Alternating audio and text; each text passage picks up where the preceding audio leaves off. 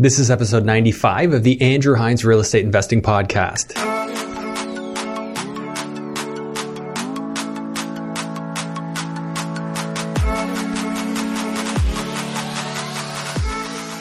Welcome to episode 95 of the Andrew Hines Real Estate Investing Podcast. Today I have Ryan DeLaurentis on the podcast, and Ryan is a very active real estate wholesaler out of southwestern Ontario. So he's located in London, Ontario. He was originally from the Toronto area, moved down there, and he got into wholesaling, which is where you basically find willing sellers off market, and then you also sell that property after tying it up under contract to another investor.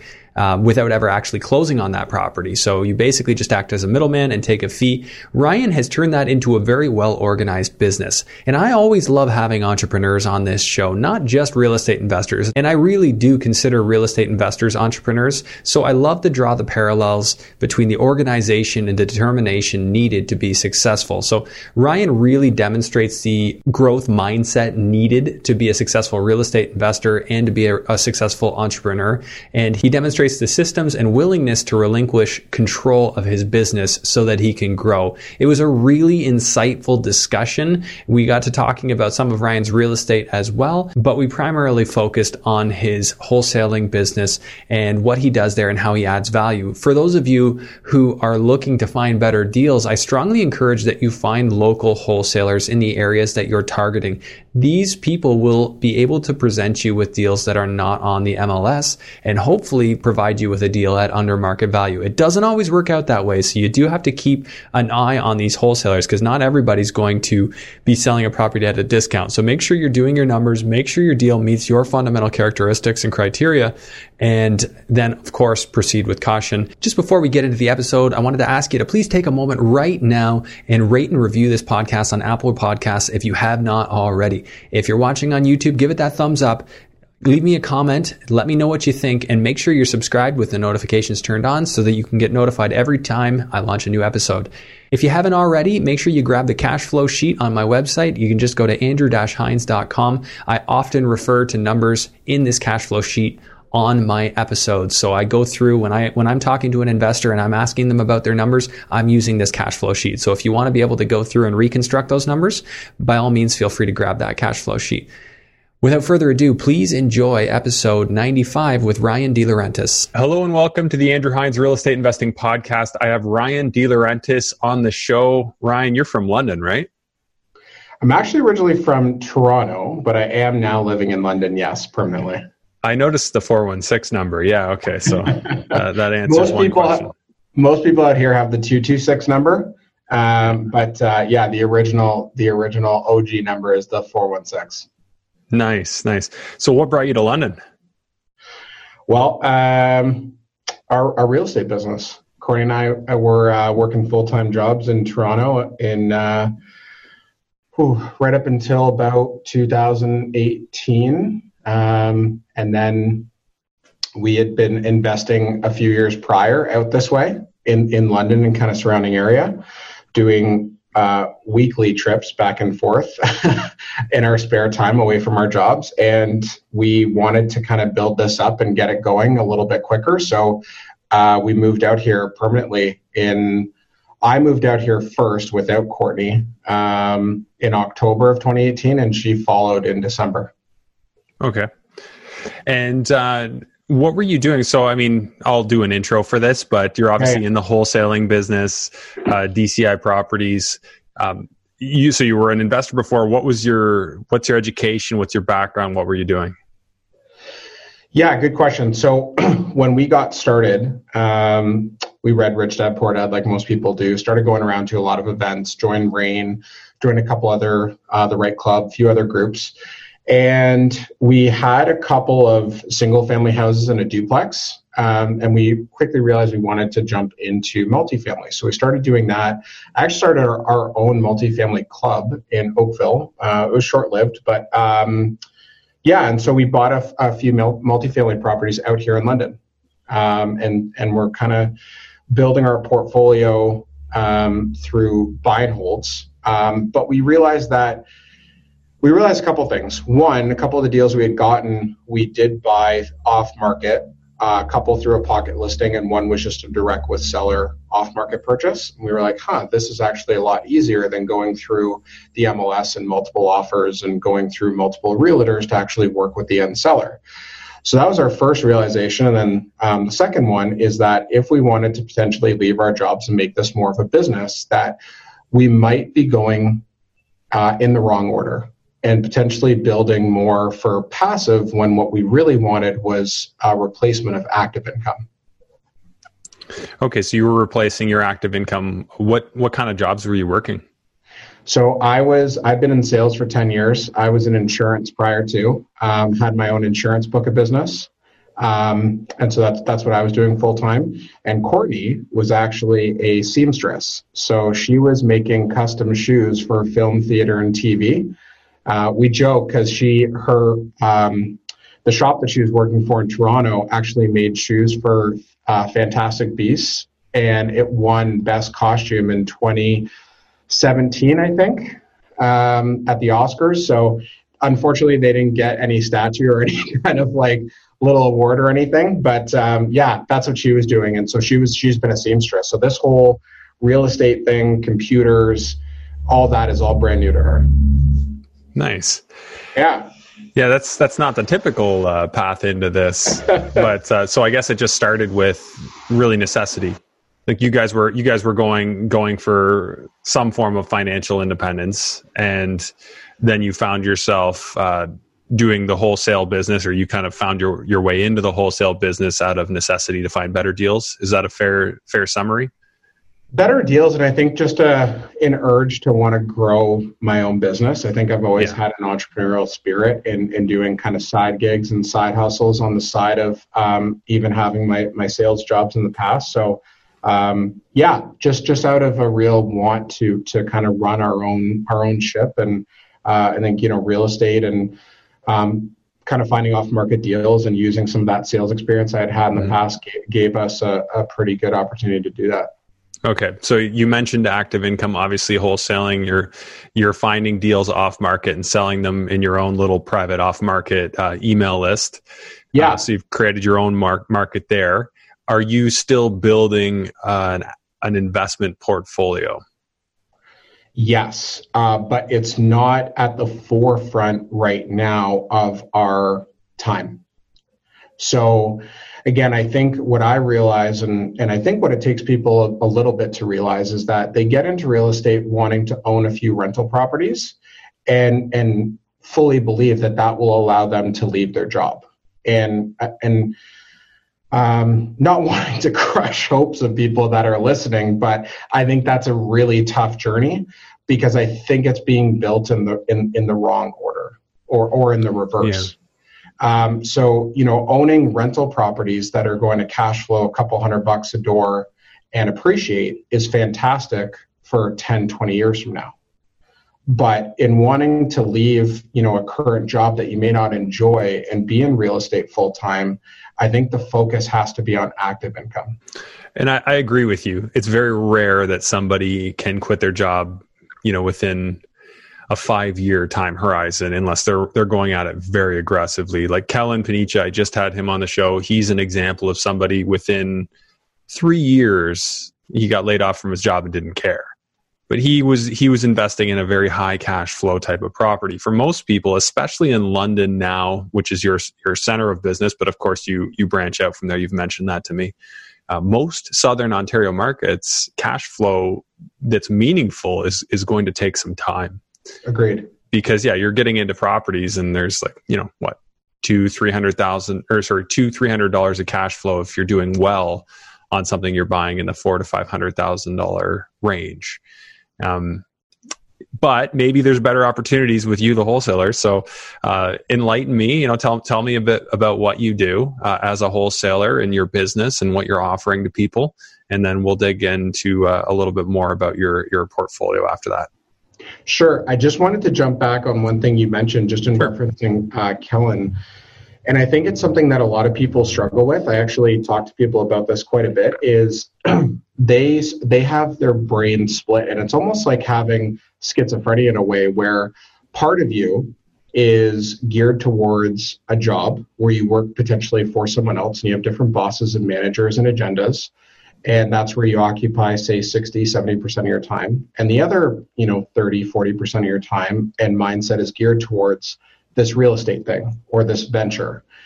And operating there myself for a very long period of time, knowing that the insurance jobs and the sales jobs I was doing is not what I ultimately wanted, does create a lot of stress, anxiety on its own.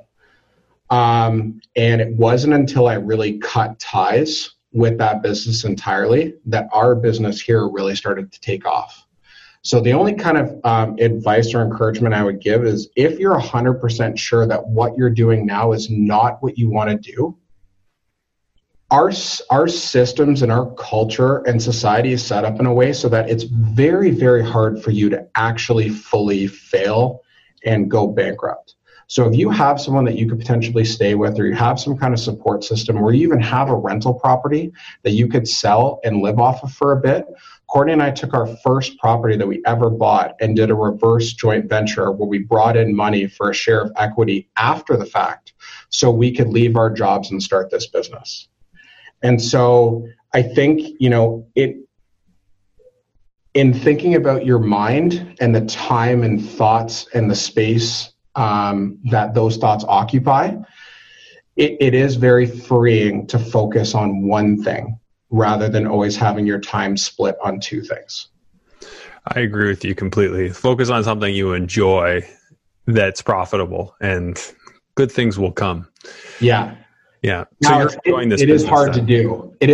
And I don't want to, recommend that people, run out tomorrow and quit their jobs, but it is definitely something to think about and something to really examine. Yeah. If you're not happy where you are, how much further ahead could you get being in an industry or being in another type of role or just in a different mindset altogether by being focused more on what you actually want to do. I absolutely agree with that. I mean, I've hit a few breaking points myself where I was doing things I really didn't want to do, and I was much more aggressive on my transitions to, burn every bridge behind me. Not that I'm recommending that, because I think that there's a time and a place, and it comes down to a person's personality. For not everybody will that be correct. But depends on your circumstance. For me, for sure, when I dove into real estate and really made it my primary occupation, it was like I had no other option at the time. It was like do or die. And hey, that's a good motivator. Yeah. Yeah. I like it. Yeah. So yeah. You give us some context. I mean, as far as wholesalers go, I know Luke Boren's a big one, but I feel like you're probably equivalent in size or getting there in terms of Ontario wholesalers and the volume you do. Do you have any sort of gauge on that? Yeah, I do. Luke and I are pretty close friends. We talk almost daily and help each other quite a bit. And he's helped us quite a bit in growing out our business. But yeah, currently to date, for 2020, we're on pace to do about 100 deals this year, maybe just shy of that. So we currently cover Southwest Ontario. We recently expanded out into Calgary, Alberta, with a new rep there. And yeah, there's currently 14 people on the team. Okay. And that's something I want to dig into a little bit as well. Your team building, how you've done that, what's working for you, what's not, because I think, some of our listener base is at that point, including myself, where building a team around me is one of my top priorities, building people who can help me and kind of get rid of some of the things that I'm not good at or don't have the passion for in my day-to-day operation. So we'll come to that unless you have a few comments you want to say right now in terms of best practices there and what you see as working. Yeah, no, it's a really good question. And I think as investors and people in real estate, we're often looking at properties and things that we can tangibly put our money into that are going to have a return. And I would say for me, and it's funny because Sarah Larby and I were just chatting about this the other day because her podcast is called Where Should I Invest? Mm-hmm. And I firmly believe that in your own head and in other people are the two best places to invest above any property. I think that investing in the right people that can surround you and help build your vision of where you want to go is going to return 10x what any individual property would. So give me an example. So when Courtney and I started, the first person that we brought onto our team was a guy named Ryan Parker. And at the time, Courtney and I didn't have any experience with HR. We didn't have any experience with operations. We didn't really know how to put a budget together to operate our business. We weren't very good on marketing. And so these were all things that we realized that we didn't know well. I knew sales. I had the vision. We had some money set aside that we could actually start growing. But as we were getting going, we realized that there were things that we just didn't know how to do. And it was a really big risk because at the time, I was just on the verge of leaving my job. Courtney had already left hers. We had just moved to this new city. And now we were looking at potentially now having to be responsible for another person. But we made the jump. We found Ryan, and he's been instrumental in helping us grow out our business ever since. So what's his skill set and how does that complement? So his skill sets primarily as it is in the day-to-day now. Now, the other thing I will say is some of your early people are probably going to evolve.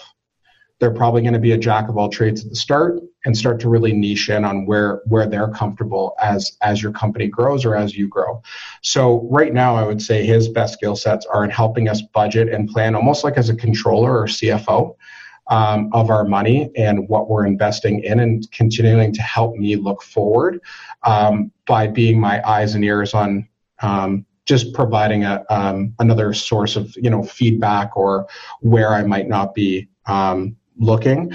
He's helped us in HR when it comes to interviewing and onboarding new people. And again, just being a second set of eyes and seeing things from a different lens or perspective.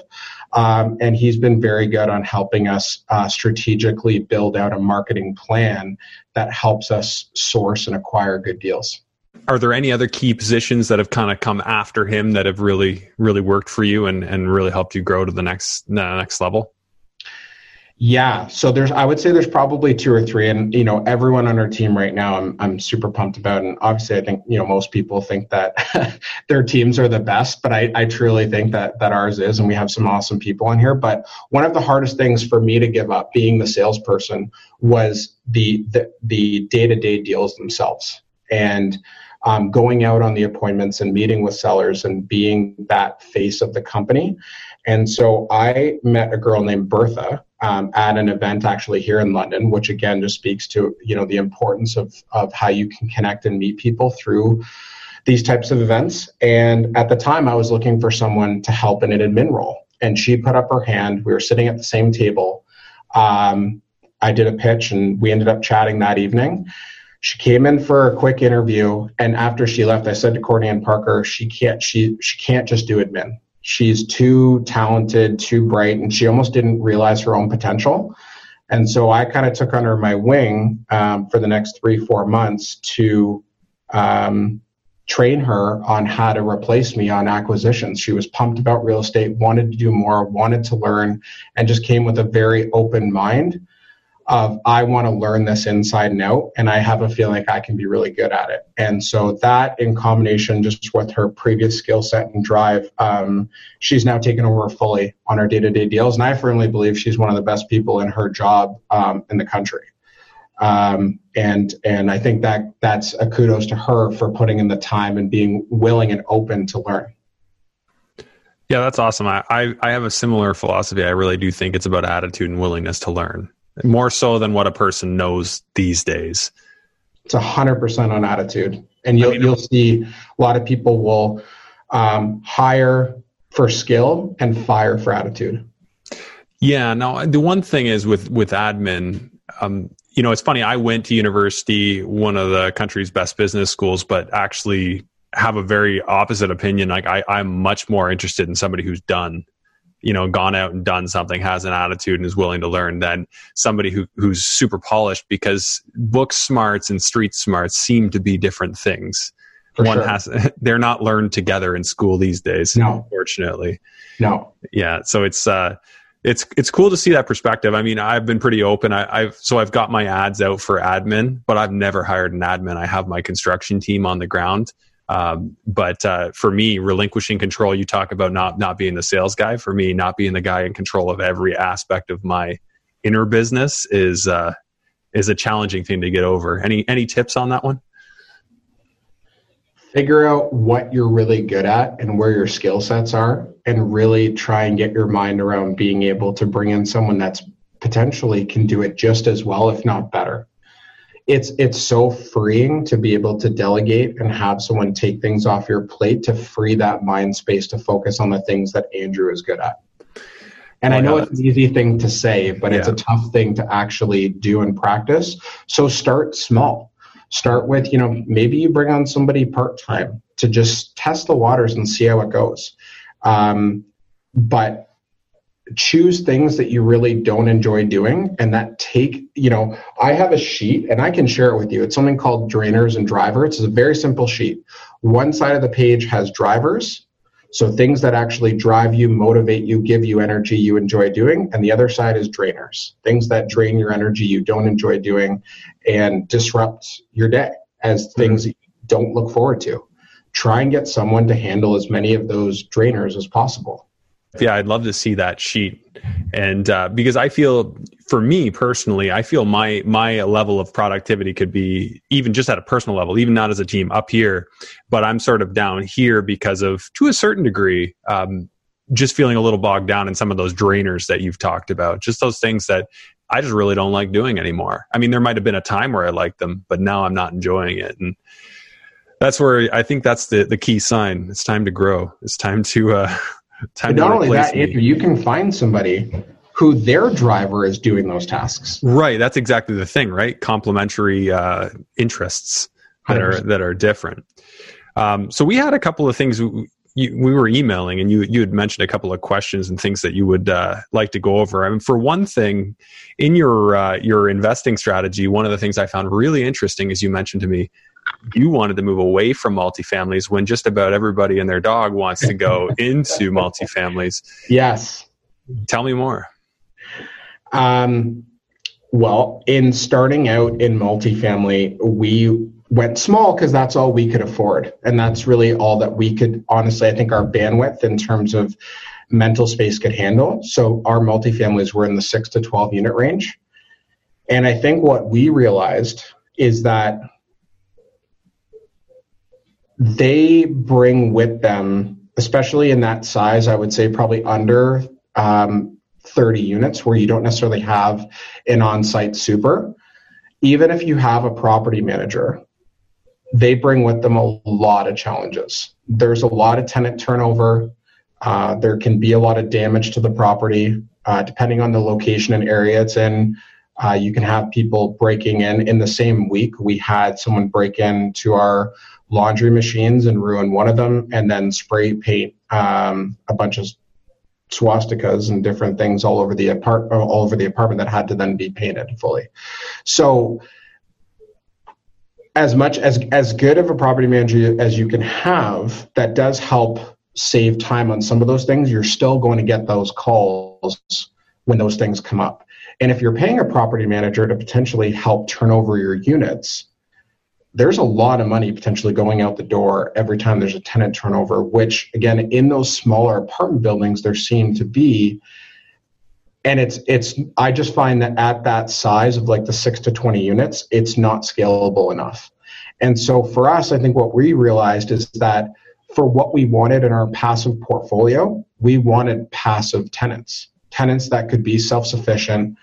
And, instead of getting a call about someone breaking into the building and stealing laundry money and breaking the machine, we now get calls from tenants about putting a garden in the backyard. And that's definitely nice. And I know what you're talking about. So you're saying single families, they're people that just want to make a home out of it. Different type of tenant than the ones that are renting a one or a two bed in an apartment building. Yeah, and the asset class is more liquid. There's more opportunities to buy them at prices that make sense and can cash flow well. Multifamily is just, it's a rare It's a rarer asset class. I think there's a lot more people in that space now, so it becomes a little bit harder to find good deals. The sellers that you're working with are often more sophisticated, so it can be a little bit more challenging to negotiate. And again, overall, depending on what you want that property for and what you want it to achieve, for us, we just realized that single family achieves the wealth building that we want through the appreciation mortgage pay down, with less hassle and headaches with having better quality tenants. Okay. And I could see that, but would you agree that there are several variables there in terms of the age of the building you're looking at? If you're looking at multis, for sure, and the quality of finishes, it may attract an A-type tenant. 100%. In which case, that could be a lot more hands off. I mean, I'll caveat that by saying the couple of apartment buildings we've had have actually been our best deals in terms of what we've actually made off of them. We just sold them because we didn't want the headache anymore, and because we now had another business or a different revenue channel that was replacing the active income that we potentially wanted from having those apartment buildings to begin with. So again, my feedback is just, really try and take time to understand what it is you want and what you want from them. I think a lot of people chase the multifamily as this vision or idea that it's going to give you something that you don't have now. Be careful what you wish for, because I think we found out that as much as we wanted the extra cash flow from multifamily, it also came with extra headaches. Well, yeah, I'll definitely say that with lower asset classes on the single family homes too, the cash flow can appear great and actually isn't. Especially if you've got a rundown building, which I've had, wonky floors up and down, not done structurally right. It attracts a poorer tenant who's going to be more work, going to leave the place in worse shape, and then more things break all the time. It is enough to make somebody who invested in real estate not want to invest in real estate anymore. Yeah, I've been there. First property I ever bought, I would never buy that. I mean, sure, I would buy it if it was cheap enough and then just, tear it down or something. But I would never buy a property like that at this point. That's just not what I would want in my portfolio. So on that note, what's your portfolio look like right now? So you said mostly single families. What ballpark? How many houses are we talking about? Actually, it's not that many. It's about 8 or 10 right now, and we're slowly growing that because we're much more focused on growing the business and our active income right now. So for me, for our vision right now is to keep growing our wholesale business and our team here. We're adding a couple new divisions of the company this year. And in the future, as we start to collect more of that active cash, we will then look for passive places to put it. And in the meantime, if we pick up a couple houses here and there, perfect, that fit our criteria that we want to own. But our focus right now isn't on the passives game. Gotcha. Yeah, absolutely it does. And, I've had my attention very similarly on my active business, haven't really been as focused on acquiring deals. I go in phases though. So I'll do active for a while and then I'll switch back. I mean, for me, it's hard to give up building something for the future. I'm most satisfied by building something for the future, but you're also building something for the future in your active business in terms of what it can do and what it can continue to generate. So that's really cool. Plus, you're going to find some good deals in your business. Yeah, for sure. And I mean, we do. And again, I think that the difference, which I've actually really had to shift my mind around, because I'm on Facebook and I'm on different things and I see people adding properties or portfolio. And sometimes I get that, fear of missing out. Mm-hmm. But I try and stay grounded and reminding myself that I am investing. I'm just investing in a different class or a different business. So rather than investing in properties right now, I'm more interested and more active in investing in the business and growing the business and growing different divisions of the business. And those will generate cash flow and have equity in the future. So the premise and the principles are still there. I think that the business and businesses can potentially generate more cash flow than could, say an individual property. So that's where my focus and attention on. And that's why, I'm so heavily geared towards investing in people and investing in learning and education and, my own, development and my people's development. So, yeah. That's awesome. And I really think that that's valuable. You know, again, I'm doing very similar thing right now. It's something like you said, these are skills, the things you've learned, the team you've built. If that was ever taken away from you, you'd be able to rebuild it so much faster the second Sure. time. It's like Donald Trump after, he went bankrupt the first time, how quickly you rebound when something goes bad the first time, you can pull it all back together. Like, I think that's infinitely valuable for a lifetime. Like, I know real estate wise, I could redo what I've done to date, provided the same circumstances, so much more efficiently. So why don't we talk a little bit, like some people here who are new aren't going to know what wholesaling is. So can you just give a run through of what it is that you do in your business, how you're providing value to people, and then maybe we can go through an example of a deal that you've sold to somebody and how they've won? Sure. So I'll first go through the seller side and kind of give you our value prop there. And then I'll go through the buyer side so we can kind of take the deal from kind of start to finish. Mm-hmm. So on the seller side, we market direct to sellers as wholesalers looking to buy properties privately without real estate agents. A lot of our sellers are just looking for ease and convenience and potentially just an alternative option that doesn't necessarily mean that they have to open their house to showings and having a bunch of people come through. And, sometimes there's negative stigmas and, previous dealings that they've had with realtors that just makes our value proposition more appealing to them. So our marketing goes out in a variety of different ways. We do some postcards, we do some online stuff, some different outbound stuff that we do now. And sellers reach out to us directly. We then work with them, setting time to come out and check out the house. Get the property under contract on a standard purchase and sale agreement. And then we look to see what price we got the property under contract for, and would this still be a deal to an investor if we then assign that contract for a profit to somebody else. So that's where our buyers come in, on people who are looking for these off-market type of properties. We then add a wholesale fee or an assignment fee on top of our original purchase price, and then send that out to our buyers list to see if there's any interest in this type of property that we've gotten under contract.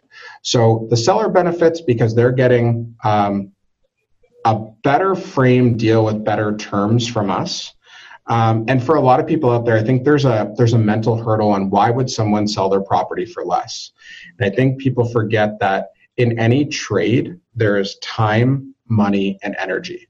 And depending on your stage in life and what's important to you, you might be in need or willing to trade one of those for the other two, or vice versa. So for a lot of our sellers, they have equity in their property that they're willing to trade for less time or just less stress and energy that a typical sale might bring.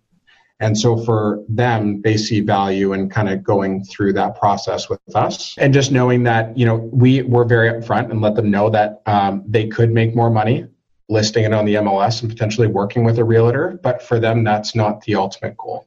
And again, it's a very small segment of the population that feels that way, but we have a lot of 5-star testimonials that we get from the sellers we work with. So just be open and mindful that, yes, people potentially are willing to take less, but you have to offer them something of value to trade. And so for us, we're offering less stress, less energy, and potentially less time and better terms for a trade on money. So that's on the seller side. That's so critical. My mom was just looking for a house, and she actually just bought one in the Dorchester area. And okay. I kept telling her, And I was watching your listings. I just didn't see anything come out there. But I kept telling her, I'm like, Mom, I think you should do some off-market marketing, you know, door knock, flyers, whatever. Like, let's get you an off-market property. She just could not get past it. She's like, well, no one's going to sell me their property for less. Like, why would they do that? They could just go on the market. I'm like, you don't realize, like, some people just can't stand the thought of somebody coming through their house. They're embarrassed. Like, I actually bought one off-market from a lady who just, her house was spick and span. It was just old. And she was so embarrassed. Like, she wouldn't even let me in. She's like, oh, can you come back? And like, I could see, like, there was just like, it was so tidy compared to like even my house most days. But some people just, it's the way they feel. And to paint everybody with the same brush and to act like everybody cares about getting top dollar just because the person making that judgment feels that way. That just doesn't make sense. And I agree with you. That's something that's so hard for people to get past. It is. And I think I've realized too that value is all perception. You and I, Andrew, could go out today and look at the exact same house, both walk through it, and I think it's worth 400 and you think it's worth 3. Who's right? Mm-hmm. Well, and the other thing is, if they're happy with 3, rock and roll, right? If they say that's what they want. And so a couple of things I like what you said there. One, I think gold nugget, time, money, and energy are the things that go into any trade. I think I've never heard that said before, but it makes total sense. Right there with you. And being upfront. So yeah, the other one was being upfront with people. Stop. Don't tell them that you're going to give them the most money they could possibly get. No, not at all. Any conversation I've had with people off market, I've always been very upfront. I've said, look, like, I'm not the guy that's going to come give you the most money, but I am the guy that could potentially make your life easier, you know, help make this transition better for you. And, you know, don't show your house to a million people kind of thing. So, and people know that. Yeah. So I think being upfront with them just demonstrates that you are an honest company and you're not trying to pull the wool over their eyes. And I think they appreciate that, and it makes them like you even more. Yeah, because you're willing to tell them something that most people wouldn't. Exactly. You could even say, yeah, I probably shouldn't say this, but you'll definitely get more if you list. That's right. No, we're very upfront and honest. Yeah. And again, I think it encouraged people to say, you know what, this is a good company. I want to work with them. And generally speaking, people just want to work with people they know, like, and trust. And you can build that trust by being honest and upfront. I think it goes a long way in any transaction, whether that's with a seller or a buyer, you know, in anything. Yeah, exactly. Don't blow smoke on people, because they can tell, even if consciously they don't know, the subconscious level, they'll feel off about you. It's just not worth it. I just think integrity is the most important thing we've got in business today. So I agree. That's super critical. Do you brand differently from DCI Properties for your buyers? Do you have a separate brand for your sellers? Like, do you have a separate brand for you as the home buyer? Or are you DCI Properties? No, we don't. That's a good question. It might actually be something we should consider, but no, we generally operate under the same umbrella.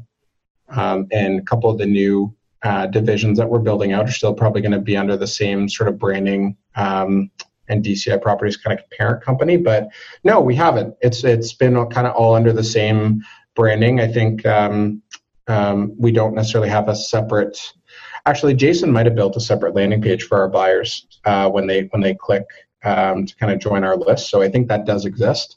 See, again, I'm not really in the day to day. I love it, man. That's great. I don't actually know, but yeah. So I think we brand under the same name, but there might be different landing pages depending if you're a buyer or seller.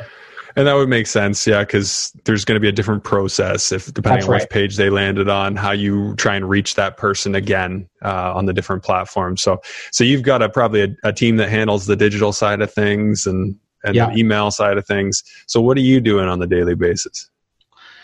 Yeah, it's a good question. My primary focus, and I think where I bring the most value, is in trying to plan for the future and set up better relationships that can build us long-term, and look for opportunities for education that I can bring back with the team, looking for potential areas where we might be inefficient or not operating at, you know, our best capabilities with the resources we have. So I'm constantly thinking about what do we have an abundance of, whether it's human resources, capital, knowledge, network, and how can I tap into those and help us grow even further? So that's kind of where I spend most of my time, getting updates from the team on where certain things are and where they need help. Hey guys, I just wanted to take a moment and give a shout out to a couple of very important local businesses to me. As you know, this lockdown has been tough on everyone, and small businesses have been taking the brunt of it. So there's two specific businesses I wanted to give a shout out to. This is a completely unpaid promotion. They didn't ask me to do this, but I wanted to give them a shout out because I think they're really important and I want to see them be successful. So one is New York Men's Grooming Lounge here in Burlington, Ontario. I always see Sergio every month. They do a fantastic job. Their atmosphere there is fantastic. There's usually some Frank Sinatra playing in the background. They're a great establishment, even if you just want to go in and have an espresso or have a beer and chat. It really is a lounge and social location, which is just such a unique concept in today's market. Really like those guys. I really want to see them succeed. If you're looking for a fantastic men's haircut and grooming experience, I highly recommend them. The next one I wanted to give a shout out to is Dr. Mike White over at the Momentum Health Clinic in Hamilton. Dr. Mike has been able to help me many times over the years when I've hurt my back. He's a chiropractor. So I'd be in a position where I couldn't even walk. I couldn't turn. I was in an agonizing pain, and I'd go to Dr. Mike, and usually I'm 100% better within a week. Now, I know it's a touchy thing with a medical service, so always, always, always consult with your medical professional before seeking any form of treatment. I just wanted to let you know my experience here, and I certainly think Mike White is worth considering. I've included the details for both of these contacts in my show notes. Please show them support if you see fit. Thank you so much. I really appreciate it. I feel the same way. I'm very much bigger picture thinking. I always want to be thinking bigger picture. How do I grow bigger, better? I don't like the transactional. I love being creative. Like I like doing a deal. Somebody gives me an engineering problem sort of on a house, like, hey, we've got this house and we're trying to do this. How are we going to do that? Like, I like working with the engineer and crafting the deal. But once I get bored, I want somebody else to do that. Yeah.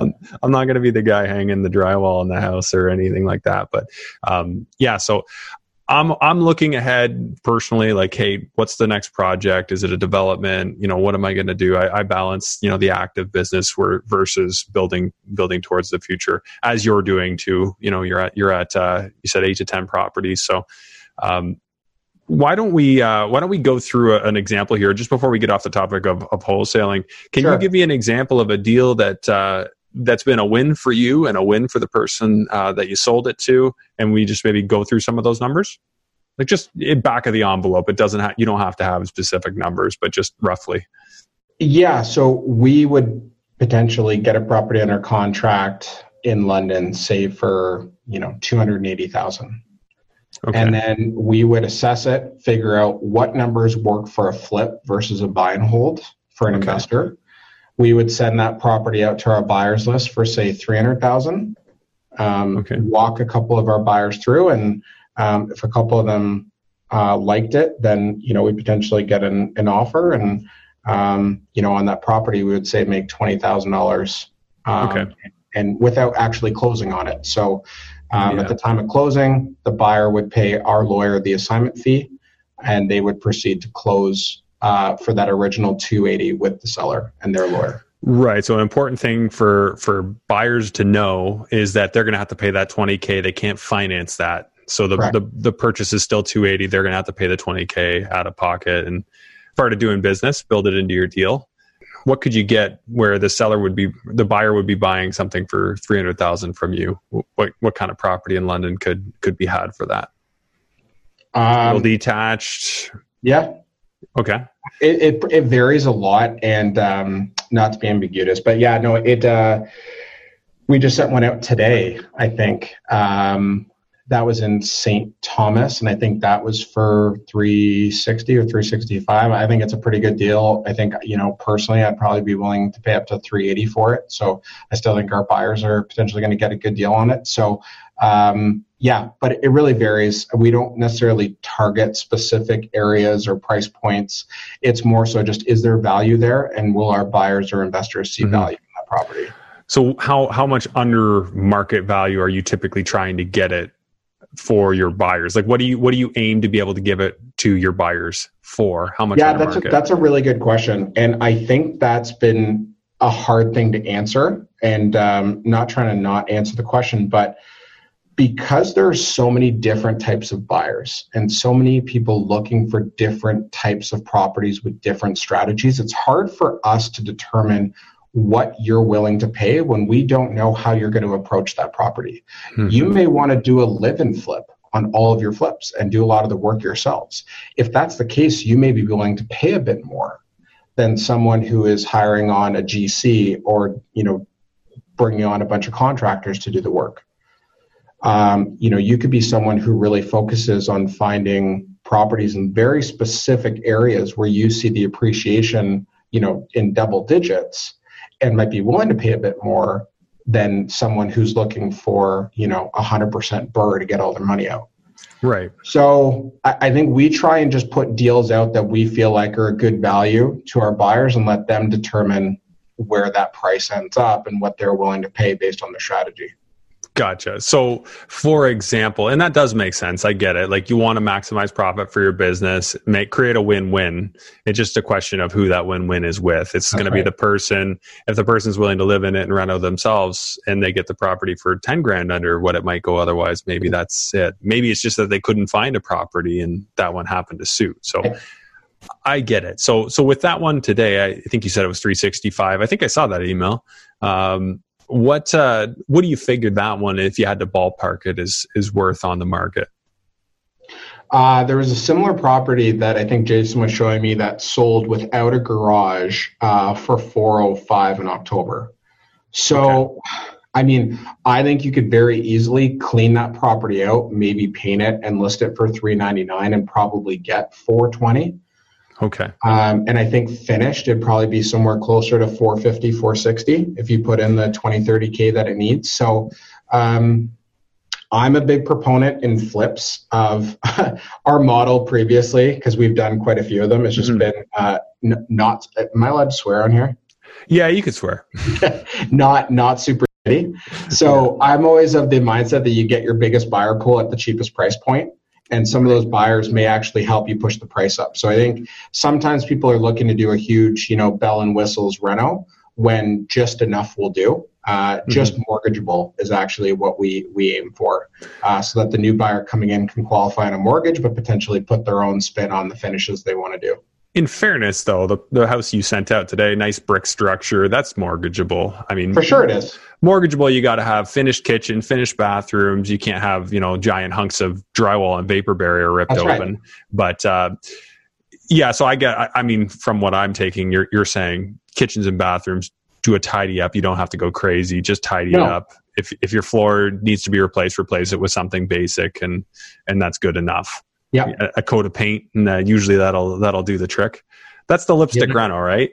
That's right. And you let the market, just let the market carry it sometimes. If you are into a lot of flips, and you'll be surprised that retail buyers just want to own a home. So let's say hypothetically that one just sold for 365. We'll do a hypothetical what that might make. So you have your assignment already in there. So the buyer buys it. They might say, go through that reno, and you said maybe invest $30,000? On a high end, I think that's what they could do. So if you want to go that route, sure. Again, I think you could get away with a 5K reno. But okay, 5K. Let's do that. Okay, so what would you do in the 5K then, hypothetically? I would do junk removal and paint. Okay, yeah, because that house was filled with junk. So just tidy it up, paint it up, make it not smell bad if it smells bad. And... And then so seven if you want to be ultra conservative, but okay, I'll put seven in there. Okay. Yeah. All right. So seven there. And then, so your buy and improve is equal to about 372. And what do you figure you could list it for at that point? 399. 399. That's going to encourage the most amount of traffic in that area for people coming through. Okay. So then sale is going to be probably, you're thinking 420? 420. Yeah. Yeah. So in that case, they're going to have a realtor fee with, what do you figure they'd pay? 3.5%? Or 3.5%, 4%. Okay. So times, we'll say 4 to be conservative. So you got $16,000 on that. So say you sold for 420, you're going to be 420 minus 372 minus the 16.8. So could potentially have $31,000 in profit there just for doing a quick flip, like just quickly coming. Of course, there's going to be, legal fees and interest there too. So, maybe hack off another $5,000. So maybe 25 grand. That's not bad for a quick clean out and list though. Not at all. Yeah, so there's an example, and I just wanted to go through that because to show an example of how wholesaling can be a real win-win for, you win, you get an assignment fee, buyer wins, they get something as well. And the seller wins because on this deal, they had a really tight timeline on when they wanted to be out of there. Mm-hmm. So they win too. They get the price that they want on the terms that they wanted. Okay. Yeah, and that's a critical one too. We didn't mention before, timing is a big thing. The one I bought was from a lady that couldn't wait. She had already bought a new house and there was no way she was going to list her house and close it before this date. And I'm like, okay, well I can do that. And I think I probably got it for about $110,000 under what it was worth at the time. So it's crazy what you can do if you're willing to accommodate the seller's needs. So that's great that you shared that. Keeping the time, energy, and money in perspective. Sometimes you have a lot of it. Sometimes you don't. Yeah. Depending on what stage of life you're at or what you have going on, time may be the biggest driver. Yeah, absolutely. So what are you working on now? You mentioned to me that you have something coming down the pipeline. So give us your plug here. Yeah, so I'm currently working on building out a couple new divisions of the company. So we have done a lot of flips in the past, and they haven't always gone that well. And be very frank, like we've done about 20 or 25, and there's no one on our team currently that's very good at managing flips. And we quickly realized that we took losses on a few of them. So we're actually bringing in an in-house project manager and someone that's going to be able to kind of run that division to be able to sort of scale and hopefully do more with someone that can negotiate with contractors, check in on properties, be on site a little bit more, and make sure that those projects are running smoothly. So yeah, that'll be coming next year. I think we have someone pretty good and qualified lined up for that. And then we're also going to be starting a new service for real estate investors to help them review their deals. So that's going to be coming in 2021. We don't have the back end stuff built out quite yet. I'm not sure when this podcast will air. But if you're interested in learning more, I would probably just say to email me and I can kind of fill you in on details just because we don't have a lot of that back end stuff done yet, but it is coming. So, if they want to email me, it's just Ryan@dciproperties.ca. Ryan@dciproperties.ca. Okay.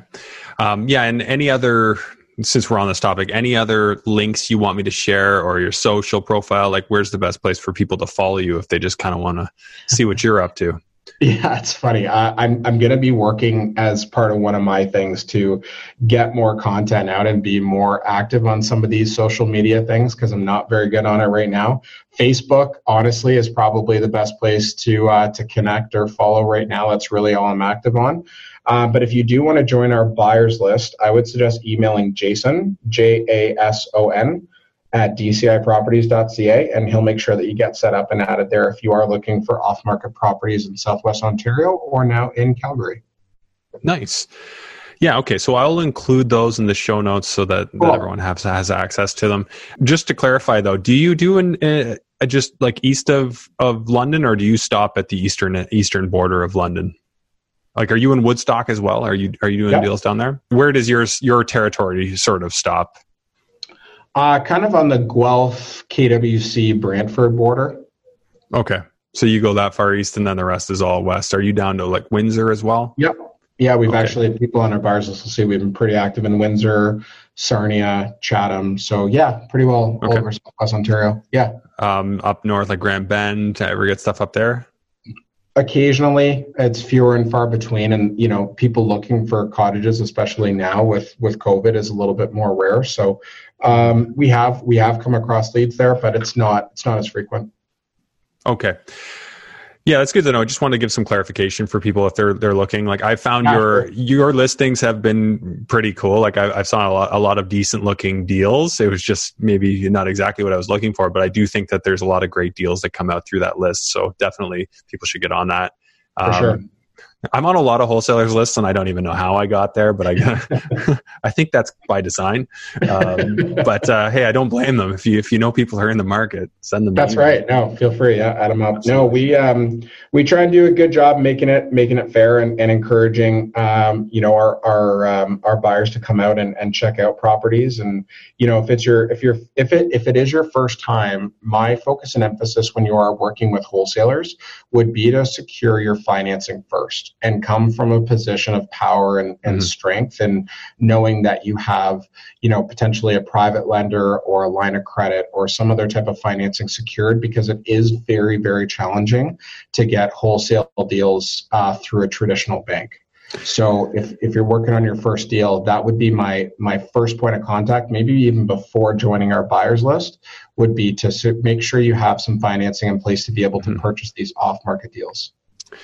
That's a great point. And for me personally, I mean, I can't see a reason why it would be hard to buy one if it was in great condition. But if it's really dumpy, the kitchen's ripped apart or something like that, I could certainly see why the bank would say, no, we're not going to do that.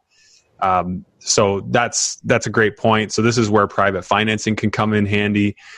Anybody thinking about buying on a wholesaler's list, like that should be in your toolkit, in my opinion.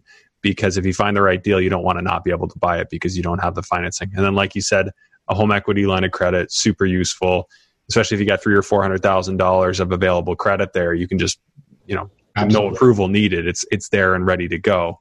Of course, I like to reserve that money for renovations. I would rather get a private first mortgage and use that money for renovations if I were going to do it. I think that's the best way to go. And even if you're borrowing, I often suggest to people to go private and then go back to the bank later. Yeah, that's what I do. As much the bank will tell you that they'll do the purchase and then they'll do the refi later, it'll never come in as high as if you take it to them nicely finished and done and all put together for the first time. So I always recommend going private and then coming back to the bank later. And again, it allows you to operate from more of a position of strength. You don't need additional appraisals. You don't potentially need additional walkthroughs. And, you know, some of that stuff can be disruptive when you're trying to, you know, work on a private deal and trying to cause less stress for the seller or for the wholesaler you're working with. So knowing that financing is in place and you can come in confidently is huge.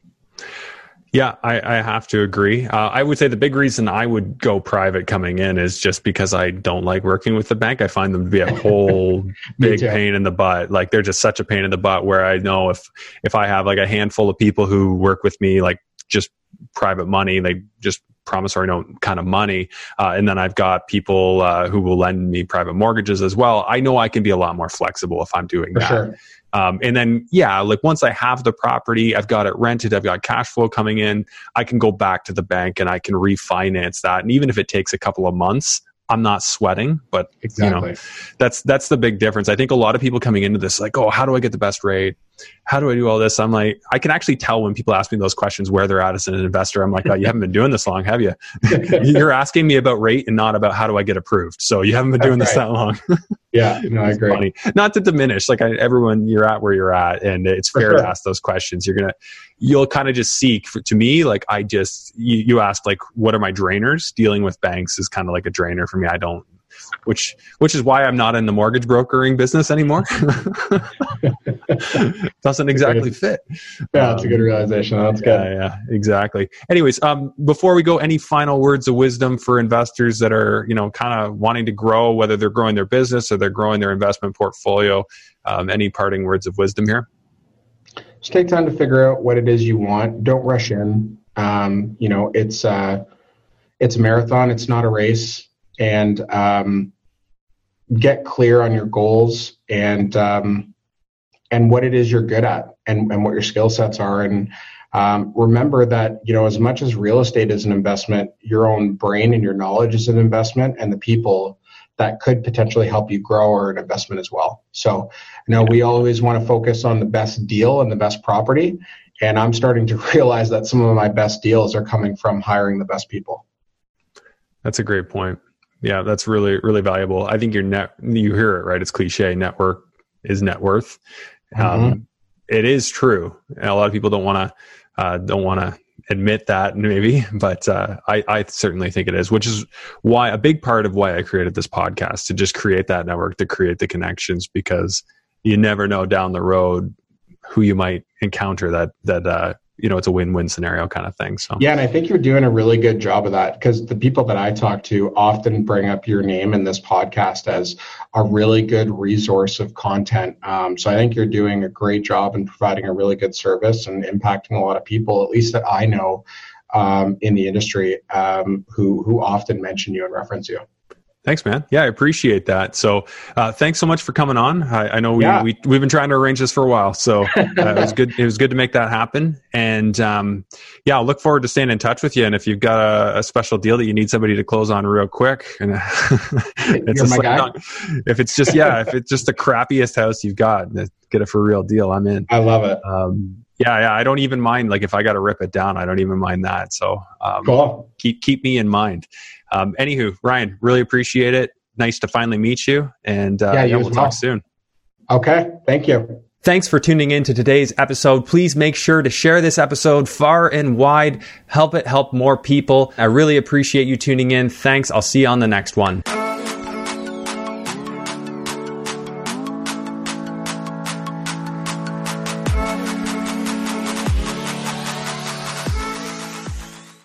Hey guys, I just wanted to take a moment and give a shout out to a couple of very important local businesses to me.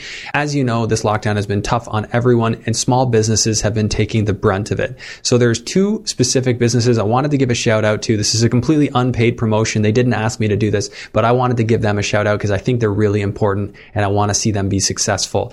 So one is New York Men's Grooming Lounge here in Burlington, Ontario. I always see Sergio every month. They do a fantastic job. Their atmosphere there is fantastic. There's usually some Frank Sinatra playing in the background. They're a great establishment, even if you just want to go in and have an espresso or have a beer and chat. It really is a lounge and social location, which is just such a unique concept in today's market. Really like those guys. I really want to see them succeed. If you're looking for a fantastic men's haircut and grooming experience, I highly recommend them. The next one I wanted to give a shout out to is Dr. Mike White over at the Momentum Health Clinic in Hamilton. Dr. Mike has been able to help me many times over the years when I've hurt my back. He's a chiropractor.